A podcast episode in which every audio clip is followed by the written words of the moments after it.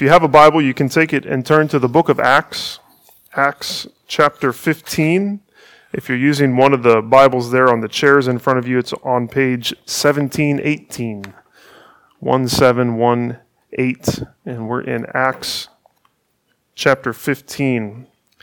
For those of you that maybe haven't been with us, we've been studying in the book of Acts. And so let me try to catch you up to speed somewhat. We just wrapped up uh, Paul and Barnabas' first missionary journey, where they were traveling around sharing the gospel in new areas, specifically to Gentiles, which was a new thing for the church at this time.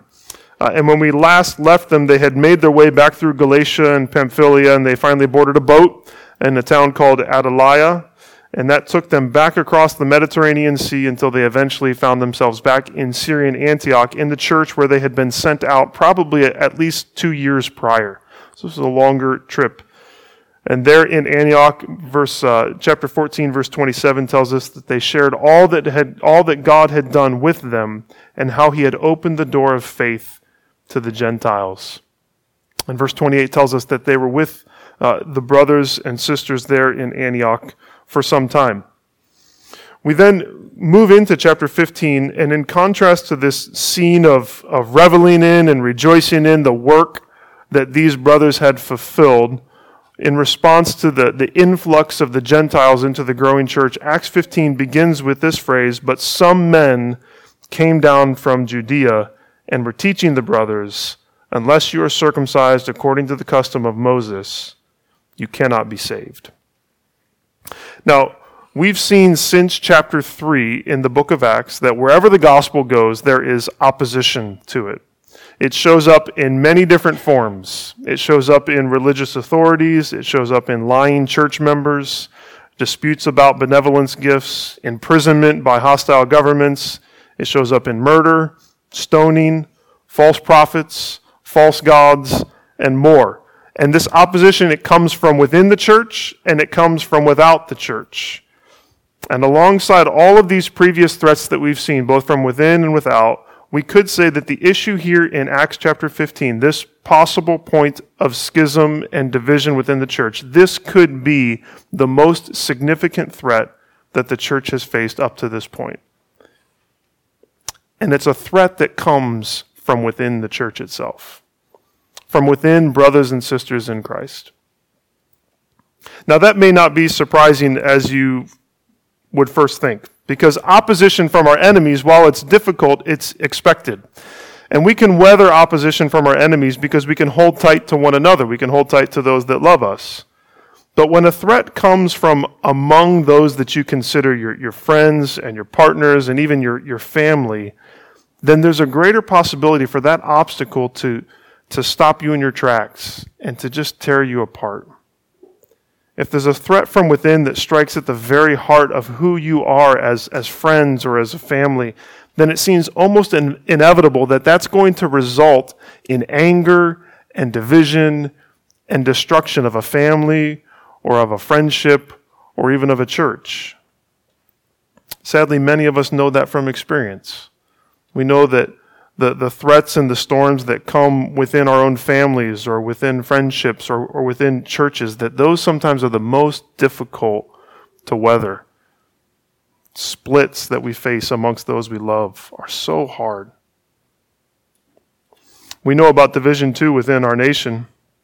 As a nation, we've been witnessing strong division and disagreement on a variety of issues. Our current political climate is so filled with anger and accusations that little more than, than name calling and blame shifting seems to be happening in Washington.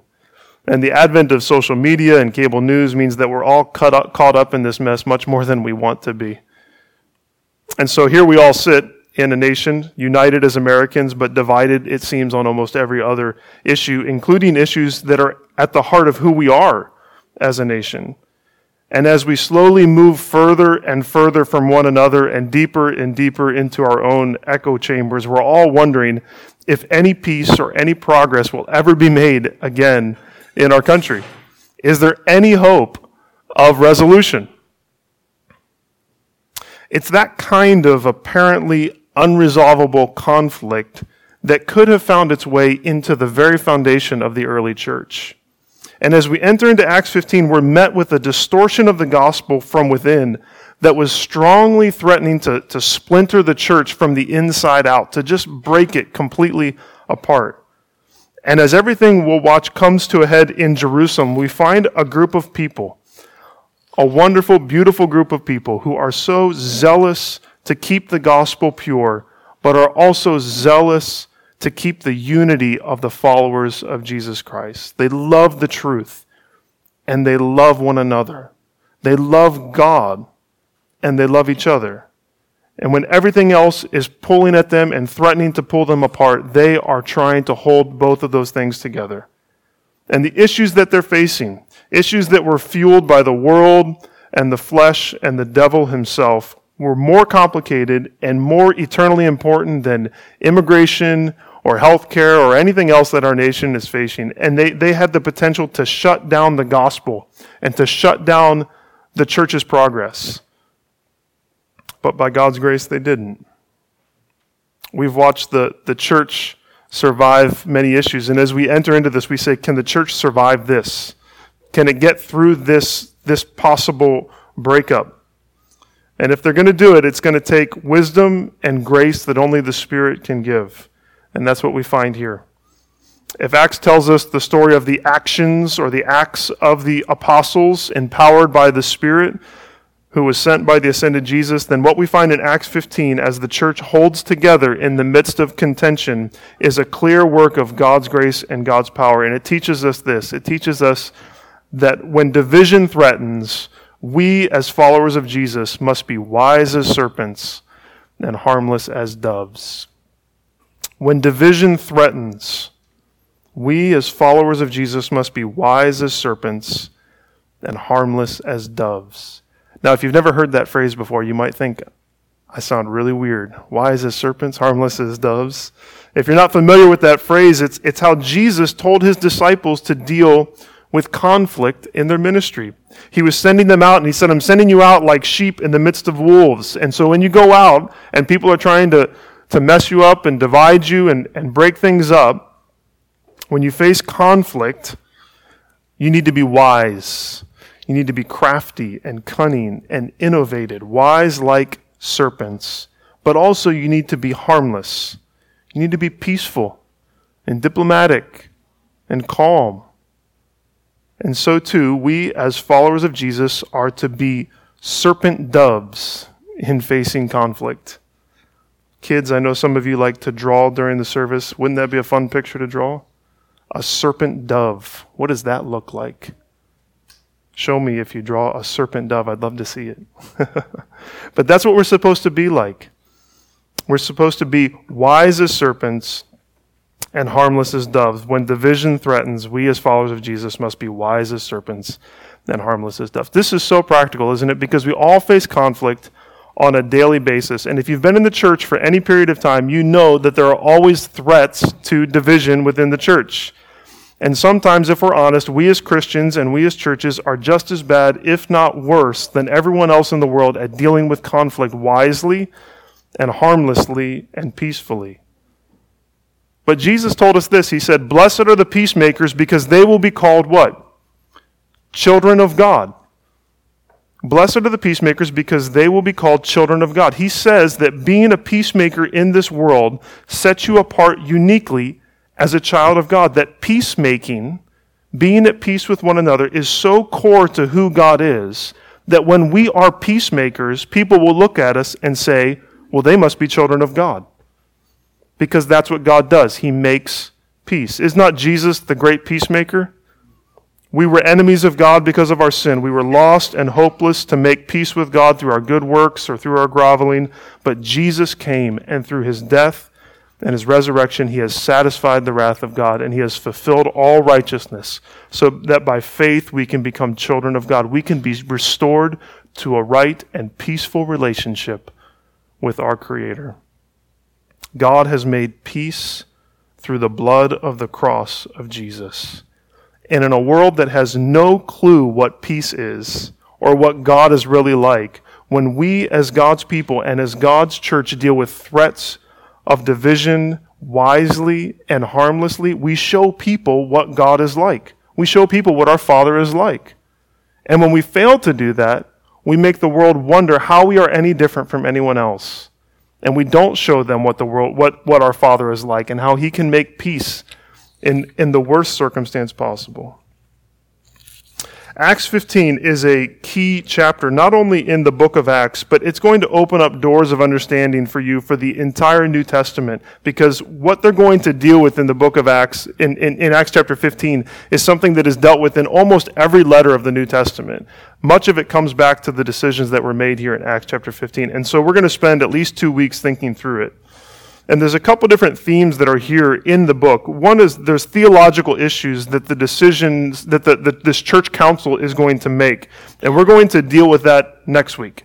Um, but today, I just want us to think about how wisely and peacefully the men and women of the early church dealt with a conflict that could have destroyed them before they even got off the ground. As I was reading this this week, I was so struck by how wise and gracious and peaceful they were and, and at how practical their actions and attitudes are for each of us who want to be peacemakers in the world. And for us as a church that, that wants to be at peace, that wants to hold to the truth, but also hold tightly to one another. And so as we read Acts 15, 1 through 35, you're going to see these theological issues and know that we're going to hopefully deal with them next week, Lord willing. But I want us to think about how the church acted wisely, how they were like they were wise as serpents and harmless as doves. And so, as I read Acts chapter 15, verses 1 through 35, see if you can spot the ways that the church is acting wisely and peacefully. Acts 15, beginning in verse 1, it says, But some men came down from Judea and were teaching the brothers, Unless you are circumcised according to the custom of Moses, you cannot be saved. And after Paul and Barnabas had no small dissension and debate with them, Paul and Barnabas and some of the others were appointed to go to Jerusalem to the apostles and the elders about this question. So, being sent on their way by the church, they passed through both Phoenicia and Samaria, describing in detail the conversion of the Gentiles, and brought great joy to all the brothers. When they came to Jerusalem, they were welcomed by the church and the apostles and the elders, and they declared all that God had done with them. But some believers, who belonged to the party of the Pharisees, rose up and said, It is necessary to circumcise them and to order them to keep the law of Moses. The apostles and the elders were gathered together to consider this matter, and after there had been much debate, Peter stood up, and he said to them, Brothers, you know that in the early days God made a choice among you that by my mouth the Gentiles should hear the word of the gospel and believe. And God, who knows the heart, bore witness to them by giving them the Holy Spirit, just as he did to us. And he made no distinction between us and them, having cleansed their hearts by faith. Now, therefore, why are you putting God to the test by placing a yoke on the neck of the disciples that neither our fathers nor we have been able to bear? But we believe that we will be saved through the grace of the Lord Jesus, just as they will. And all the assembly fell silent and they listened to Barnabas and Paul as they related what signs and wonders God had done through them among the Gentiles. After they finished speaking, James, this is James, the half brother of Jesus, James replied, Brothers, listen to me. Simeon, that's Simon Peter, has related how God first visited the Gentiles to take from them a people for his name. And with this the words of the prophets agree, just as it is written After this I will return, and I will rebuild the tent of David that has fallen. I will rebuild its ruins, and I will restore it, that the remnant of mankind may seek the Lord. And all the Gentiles who are called by my name, says the Lord, who makes these things known from of old. Therefore, my judgment is that we should not trouble those of the Gentiles who turn to God, but should write to them to abstain from the things polluted by idols and from sexual immorality, and from what has been strangled, and from blood. For from ancient generations Moses has had in every city those who proclaim him, for he has read every Sabbath in the synagogues.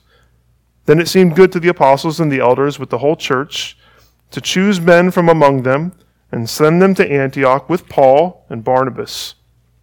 They sent Judas, called Barsabbas, and Silas, leading men among the brothers, with the following letter. Just pause for a minute. This is a letter that's nearly 2,000 years old that's been preserved for us, sent to the churches. Isn't that amazing that we have this here? Here's what the letter said The brothers, both the apostles and the elders, to the brothers who are of the Gentiles in Antioch and Syria and Cilicia, greetings. Since we have heard that some persons have gone out from us and troubled you with words, unsettling your minds, although we gave them no instructions, it has seemed good to us, having come to one accord, to choose men and send them to you with our beloved Barnabas and Paul, men who have risked their lives for the name of our Lord Jesus Christ. We have therefore sent Judas and Silas, who themselves will tell you the same things by word of mouth. For it has seemed good to the Holy Spirit and to us to lay on you no greater burden than these requirements that you abstain from what has been sacrificed to idols, and from blood, and from what has been strangled and from sexual immorality. If you keep yourselves from these, you will do well. Farewell. So when they were sent off, they went down to Antioch, and having gathered the congregation together, they delivered the letter. And when they had read it, they rejoiced because of its encouragement. And Judas and Silas, who were themselves prophets, encouraged and strengthened the brothers with many words. And after they had spent some time, they were sent off in peace by the brothers to those who had sent them. But Paul and Barnabas remained in Antioch, teaching and preaching the word of the Lord with many others also. So, as we think about this idea, when division threatens, we as followers of Jesus must be wise as serpents and harmless as doves. And as we seek to apply it, we should also remember that, that Luke's doing something particular in writing this chapter. Um, and he's, he's defending the church to Theophilus, who he's writing this to, as well as to the other readers of that day. And he's showing that the church that had been vilified by the culture and, and had been said that they were causing division amongst others, he's showing that they were not a source of conflict in the ancient world, and they weren't some subversive force that was trying to overthrow the, the Roman Empire. Rather, he's showing that, that the church, all these things they're being accused of, in contrast, that they are, the church leaders are wise and peaceful people who are just holding to the truth and they're trying to live at peace with one another and with the world around them. The threat we find that comes to the, the church's doorstep arrived in Antioch in the form of individuals from Judea who came supposedly under the authority of Jerusalem, according to verse 24. And they walk into the church in Antioch and they say to anyone who's, who will listen to them, they say, Unless you are circumcised according to the custom of Moses, you cannot be saved. So these teachers from Judea were adding general adherence to the law of Moses and the act of circumcision in particular to the message of salvation that's found through faith in Jesus as Savior and Lord. They're teaching this in a church filled with non Jewish Christians, a church filled with Gentiles who had never tried to keep the law of Moses, but had come to trust in Jesus as Savior. And they've come in and they're, they're preaching this. Now, before we give them too hard of a time for coming in, uh, let's remember, first of all, it says that they are brothers. Um, well, it says some men, but later on, they, the brothers are together. I should be careful there. Uh, but, but let's remember, though, that, that these, these men had been underneath this teaching for centuries. That this is what they had been taught, that, that they were to seek to please God through adherence to the law. For centuries, they were seeking to be a nation that, that showed forth to the world what God was like through their ad- adherence to the law. That keeping the law was at the core of what it meant to be a Jewish person. And so it made sense to them that to follow Jesus, who is the promised Jewish Messiah, to follow him also meant to continue to follow Moses and to keep these laws. And it would have seemed so strange to them to say, we're just going to set aside all of these things that we've kept for centuries, and no one else has to do these things anymore. Alongside this, this personal zeal was the, the offense of people claiming to follow Jesus as Messiah and then blatantly disregarding laws and practices that were so important to them, especially food laws, things that they were supposed to eat and not eat. And now they're surrounded by people that are calling themselves brothers and sisters in Christ, but are doing things in front of them that they think are just completely against what God would have them to do. Eating food that, that they still believe God has said, you're not supposed to eat that. And so we start to see this situation that there's these two groups coming together, and it's, it's very difficult. And the church has two major concerns. The first is what is the right doctrine? What's the right doctrine? What's, what's the right teaching on this?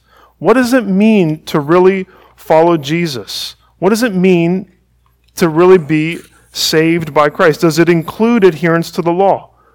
Do these people need to be circumcised? Do they need to keep the food laws? And once we establish that, the second question is well, what is right, practice? When we find out the right doctrine, then they, they're asking, so how, if that's the right doctrine, how do we bring these two groups together and how do we live at peace with one another? If we are part of the same group and we believe in the same Messiah, how are we going to live at peace with each other? Paul seems to have dealt with this already once before in Jerusalem, if I'm reading my timeline correct. Galatians 1 and 2 talks about a time where he confronted Peter and even Barnabas because of the way that they were acting around Gentile Christians, the way that they were aligning themselves with those from the church in Jerusalem and holding to the regulations and the law of Moses. And here, Paul and Barnabas, while they're still in Antioch, it says that, um, verse 2, they had no small dissension and debate with them. That means I think they had a pretty big debate. It was a, it was a pretty big deal. And, and they are confronting these guys, they're talking to them and, and talking about how they are acting, or how, how they're, what they're proclaiming. Is this the right doctrine? And they're saying this is not true. And they soon realize that this issue is much bigger than these guys here in Antioch, and we need to figure this out.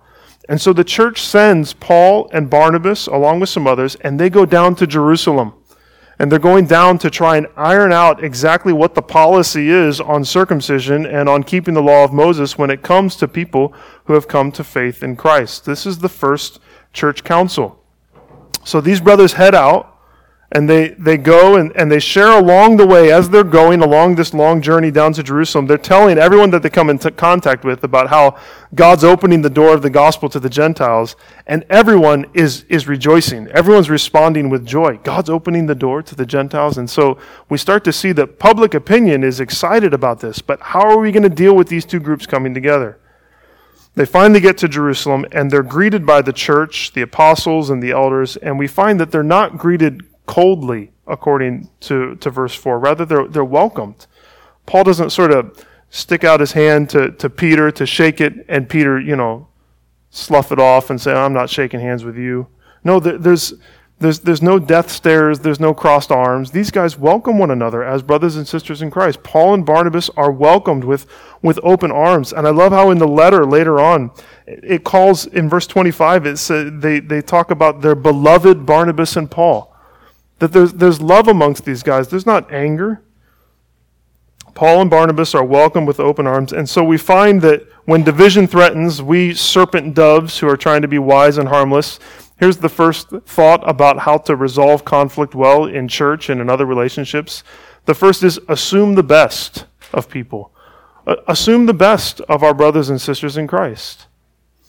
As we face conflict, we should always assume the best of people in the book The Lion, the Witch, and the Wardrobe, C.S. Lewis writes, and he tells uh, Lucy is, has told her siblings that she's discovered a magical world by walking through the back of a wardrobe, and none of them believe it. And, and she persists in telling the tale, and the two older children decide that they need to talk to someone older, and so they visit the professor who owned the house that they were staying in. And they tell him the details of the situation, and this is how the professor responds. He says, There are only three possibilities. Either your sister is telling lies, or she is mad, meaning she's crazy, or she is telling the truth. You know she doesn't tell lies, and it's obvious that she is not mad. For the moment, then, and unless any further evidence turns up, we must assume that she's telling the truth. I love that. Lucy is not a liar, and she hasn't lied up to this point, so let's assume she's not lying. In the discussion, you know, as we have discussions, sometimes when we have discussions and we endeavor to create peace in the church, sometimes these things are doomed from the start because everyone comes into the room having already decided that the other side is an enemy of the gospel or an idiot. And we get so upset that we fail to remember that those with whom we're disagreeing are our brothers and sisters in Christ.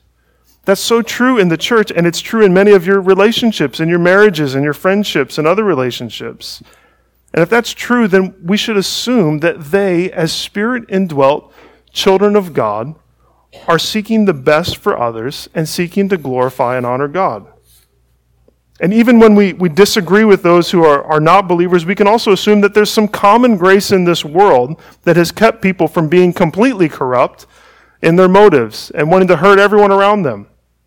We could be proven wrong in both circumstances.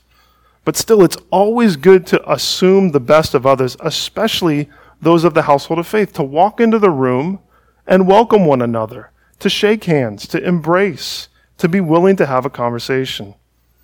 So I encourage you, as conflict arises, I encourage us as a church, if conflict arises, assume the best of your brothers and sisters in Christ, even when you disagree. Of course, assuming the best of people doesn't mean that you ignore the real issues on the table, okay?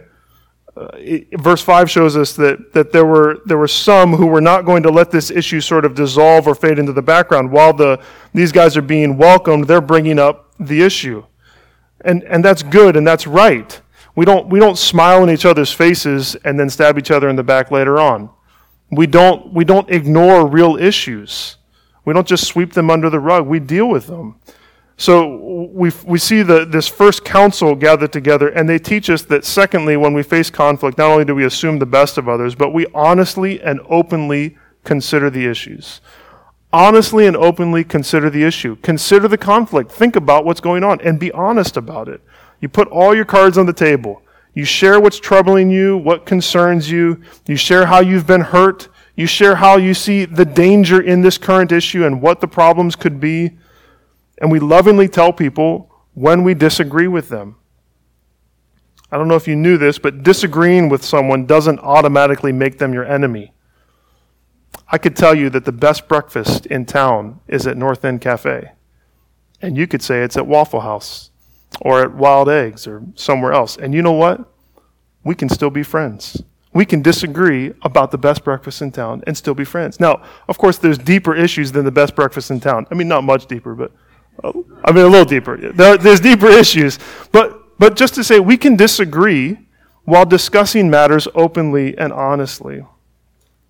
I can tell you where I've seen this. I've seen this in the four elders of this church.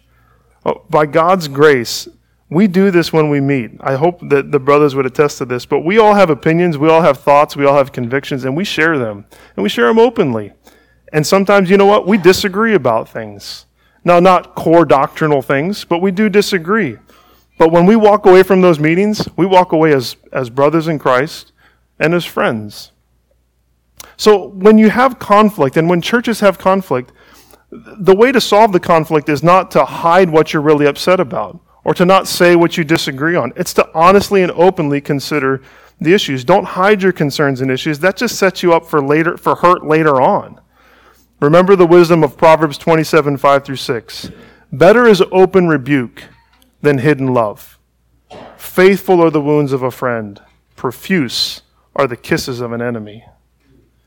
If we really want to make peace and deal with issues that threaten to divide us in relationships or in churches, then we need to get the right people around the table and we need to bring up the issues and we need to honestly and openly consider what the matter is. This is true in all kinds of disagreements. Honesty and openness go a long way. But let me give you a, a specific nugget that I think applies just to these, these church conflicts. And so the third lesson is let leaders lead. Let leaders lead. Verse 22 tells us, it says, Then it seemed good to the apostles and the elders with the whole church to choose men from among them and send them to Antioch. But we should also notice that the whole church is not brought in on the discussion right from the very beginning. That's not to say that there weren't people within the membership of the churches that could have contributed positively to the discussion, but it's to acknowledge that the church, both in Antioch and in Jerusalem, had identified and set apart some leaders not to mention the apostles that Jesus himself had set apart. And they trusted these leaders to hold to the truth and to make the best decision for the unity of the churches. Antioch sent Paul and Barnabas and some others to Jerusalem, where Peter and James and others were. And why did they do that? Because they trusted these guys. They trusted them to do what was right. This reminds me of why we shouldn't be quick to lay hands on or set apart leaders because there's a deep responsibility and they make decisions for us. But it also reminds me that once we do set apart leaders, we need to trust that God is going to use them. We need to have faith that they can lead well. There will be times when a, a leader needs to be asked to step down. Hopefully, that's rare. And hopefully, we as churches and as the church at large can, can let our leaders lead. But problems and divisions come in churches very often when leaders are not allowed to lead. When everyone wants to make the decisions and everyone wants to have a hand in things, it becomes hard for the church to move forward. So take a step back and think about this, this gathering. Uh, presumably, all the apostles are there. Think about that. All the apostles that had that had walked with Jesus, except for uh, some, had were there in this room. Leaders of the church in Jerusalem, Paul and Barnabas are present. We hear speeches from, from Peter and, and Barnabas and Paul and, and James, Jesus' half brother. And they're all appealing to each other as, as brothers. What a beautiful picture that is of these guys who had been gifted and set apart leading and doing what God had called them to do on behalf of the churches that they loved. Wouldn't you have loved to have been in that room? Just to hear how that went, to see how they interacted, to, to see the love that they had for one another, but the honesty that they had. There's a part that I wish I could have been there for. It's verse 12. It says, And all the assembly fell silent, and they listened to Barnabas and Paul as they related what signs and wonders God had done through them among the Gentiles. I love the picture of that, and it gives us a, a, fourth lesson that we can learn as churches and as Christians as we try to resolve conflict and deal with threats of division. It's this be quiet and listen. In the midst of conflict and division, be quiet and listen. I can remember a teacher in grade school saying, When your hand goes up, your ears are closed. She meant that if you're raising your hand to ask a question or to, to make a, a comment, then you stop listening because all you're thinking about is what you're going to say when the teacher finally calls on you. I think that happens in disagreements that we have with, with people sometimes. The only person we're listening to is ourselves and to our internal dialogue and to the great arguments that we're making outside of our mouths. But I love how these brothers, at, at, at a certain point, are silent and they just listen to what the other people had to say. There were some deep points of tension here. I think some people had some major issues with Paul and Barnabas and what they had done, taking the gospel to the Gentiles. But in the midst of that, they sat and they listened and they were ready to hear. So we learned that even when we are convinced we are right, as I'm sure that the Pharisees and others believed they were, there's a time to close our mouths and open our ears. James, who here, he speaks last. He tells us in, in James 1:19 that we should be quick to listen, slow to speak, and slow to become angry. This group modeled that. I think the group, if you heard the reading from Joshua 22, didn't they model that? Boy, they were zealous for the truth when they showed up on the at the at the Jordan River. They were ready to to take people out because they felt like they had violated the the the truth of what God they had violated the law and they were zealous for keeping God's people pure. But when they showed up, they didn't just start killing people. They sat and they listened and they were honest and they they they, they were quiet and they listened and it resolved the conflict. Being quiet and listening goes a long way. Sometimes we forget that.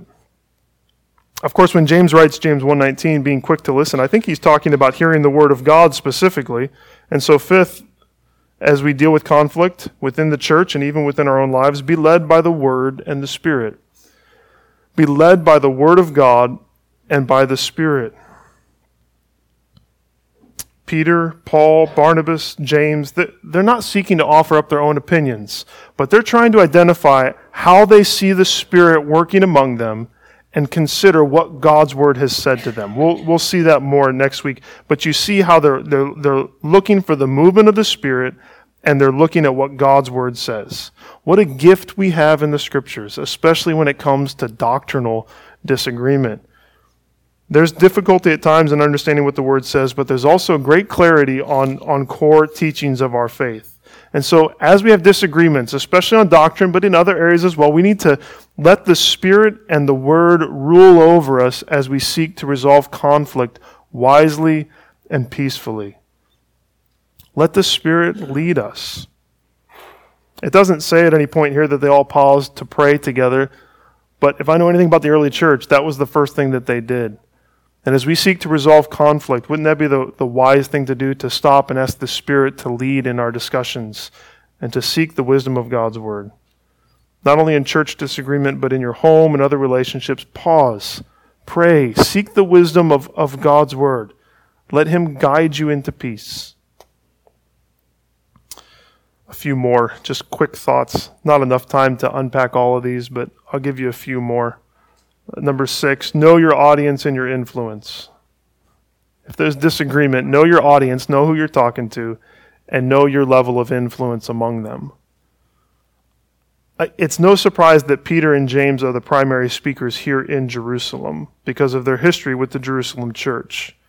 Peter is the leader of the apostles. He's the one that's been given the keys of the kingdom by God. He has great authority in Jerusalem. And James, the Lord's half brother, is highly respected there, it seems. It may even be that James was struggling with this issue a little bit more than others uh, because he's struggling maybe to, to agree with exactly what's going on. It appears in Galatians that the men who were sent from Jerusalem that upset the faith of some people, it says that they were sent by James. And so James may have had trouble coming to terms with this issue, but when he gives his final opinion on the matter here, it has great weight amongst these folks. And we notice that Paul and Barnabas share, but they let Peter and James do the heavy lifting. And in fact, did you notice that Barnabas is listed first? Verse 12, they, li- they listen to Barnabas and Paul. That's a that's change. Paul's usually the first guy, but Barnabas is speaking first because Barnabas, remember, he's the son of encouragement. Paul's probably a little bit more fiery and a little bit more fired up about this whole thing. And, and his word may have been less divisive than, the, than, than Paul, uh, and especially here in Jerusalem. So the church is being wise. In the words of Jesus, they're being wise as serpents. I know that sounds strange, but that's what they're doing. This isn't sneaky, but, but it's crafty. Communication is a slippery thing. We need to understand the influence that we have in certain contexts, or maybe the lack of influence that we have. We need to let the right people talk. And sometimes we need to be quiet because we're going to cause more division than help. Sometimes that's hard, but I think we see some of Paul's maturity here. He's not just spouting off and saying everything that he thinks, he's letting other people talk and letting other people resolve the issue. So know your audience, know your influence. Again, quickly, seven, seek peace, even if it means personal sacrifice. Seek peace, even if it means personal sacrifice. Notice I'm not saying sacrifice of doctrine, sacrifice of truth, sacrifice of, of core principles, but rather personal sacrifice. Because I think the stipulations that the church lays out about sacrifices and things that people are to do, that for some people that would just be a personal sacrifice. It's a way to make peace, and it's not a gospel issue. And there are times that when we are in conflict, we need to make compromises, not on the truth, but on our personal freedom, that we give up some of our rights for the sake of peace with one another. This is how we live at peace with each other, isn't it? If you're always seeking to get everything you want in every circumstance, then you're always going to be at war with other people. Seek peace, even if it means personal sacrifice. Number eight, write things down. I don't totally know the application of this, but write things down. I love the fact that they wrote a letter. They put this down in writing. This is maybe going a little bit beyond the text and application, but there is something about writing things down, writing a letter and sending it to someone to say, here's where we're at on things. But I also think for the church in particular, it's important to have things written down as a, as a record. Here's the decision that we made. It's in black and white. It's written right here so that you can see the decision we made. This is the tradition of the church. Here's a book Creeds of the Churches. It's not a small book. Throughout history, the church has written stuff down. When there's disagreements, when they need to figure out what they believe about something, they said, you know what? Let's get a bunch of people that we trust in a room, make a decision, and write it down and send it to the churches and say, this is what we believe. There's something to that. And that still happens in our day and age because there's new issues that we face and new decisions that we need to make. I encourage you to look up some, some creeds of the church and see how the church has dealt with issues throughout the centuries. Write things down. Two more. Uh, number nine, pursue face to face contact. Pursue face to face contact. In conflict, being present is a big deal. Being physically in the same room is a big deal. The church in Jerusalem didn't have to send anyone with Paul and Barnabas. They could have just sent that letter, right? But what did they do? They sent two guys, two of their best guys so that the believers in Antioch and all around would feel how important they were to the church at large. And they come and they communicate the love that the church in Jerusalem had for the church in Antioch in a way that just that letter could not. So we should remember that when we're dealing, especially with conflict, that, that a text message is not as good as a phone call. and a phone call is not as good as sitting down and having a cup of coffee with someone, inviting them into your home and talking face to face with them. I can say things in text that I'd never say to someone's face. I'm sure we've all done that. But that personal contact, it keeps our anger in check. It helps us to see what we really believe. Nasty words are easy to type, they're harder to say when you're looking in someone's eyes in conflict, do your best to be in contact with people and communicate the real love that you have for one another. A final thought in the midst of conflict, ask what makes people glad or joyful. Ask what makes people glad or joyful. Here's what I don't mean I don't mean just people please, you know. Again, we're not talking about brushing issues under the rug. Don't just try to come up with a way to make people happy and then move on and not really deal with the conflict. But what's interesting to me is that when, when the church resolves this conflict, what is the result? When they go back to Antioch, how does the church in Antioch respond? They rejoice. They are happy and excited that they have been welcomed into this circumstance.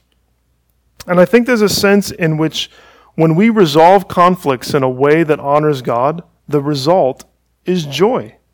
The result is happiness and peace.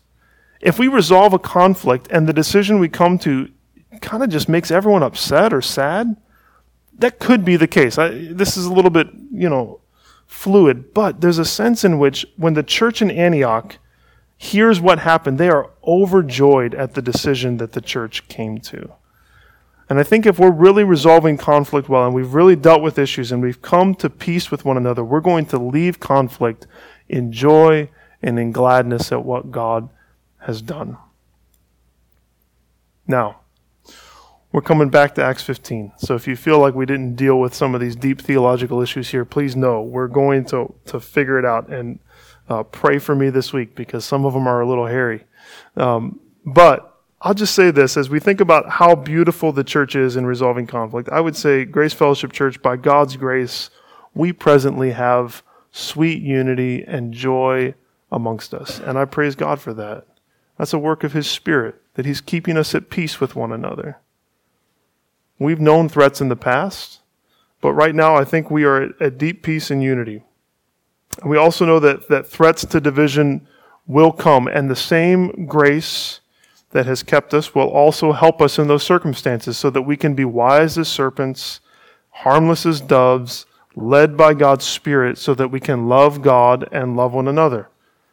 And when we do that, remember, this isn't just about resolving conflict, but we can, when we resolve conflict peacefully, both in, in churches and also in relationships, we can show the world that, that, that in a, we can show a world that fights and argues and disagrees and is petty and ruthless, we can show that world what it looks like to be peacemakers. And if we can show the world what it looks like to be true peacemakers, like Christ is, then we can tell them who Jesus is. And we can tell them about the one who has made peace between us and God. And that he is the one who has taught us how to do the same with one another.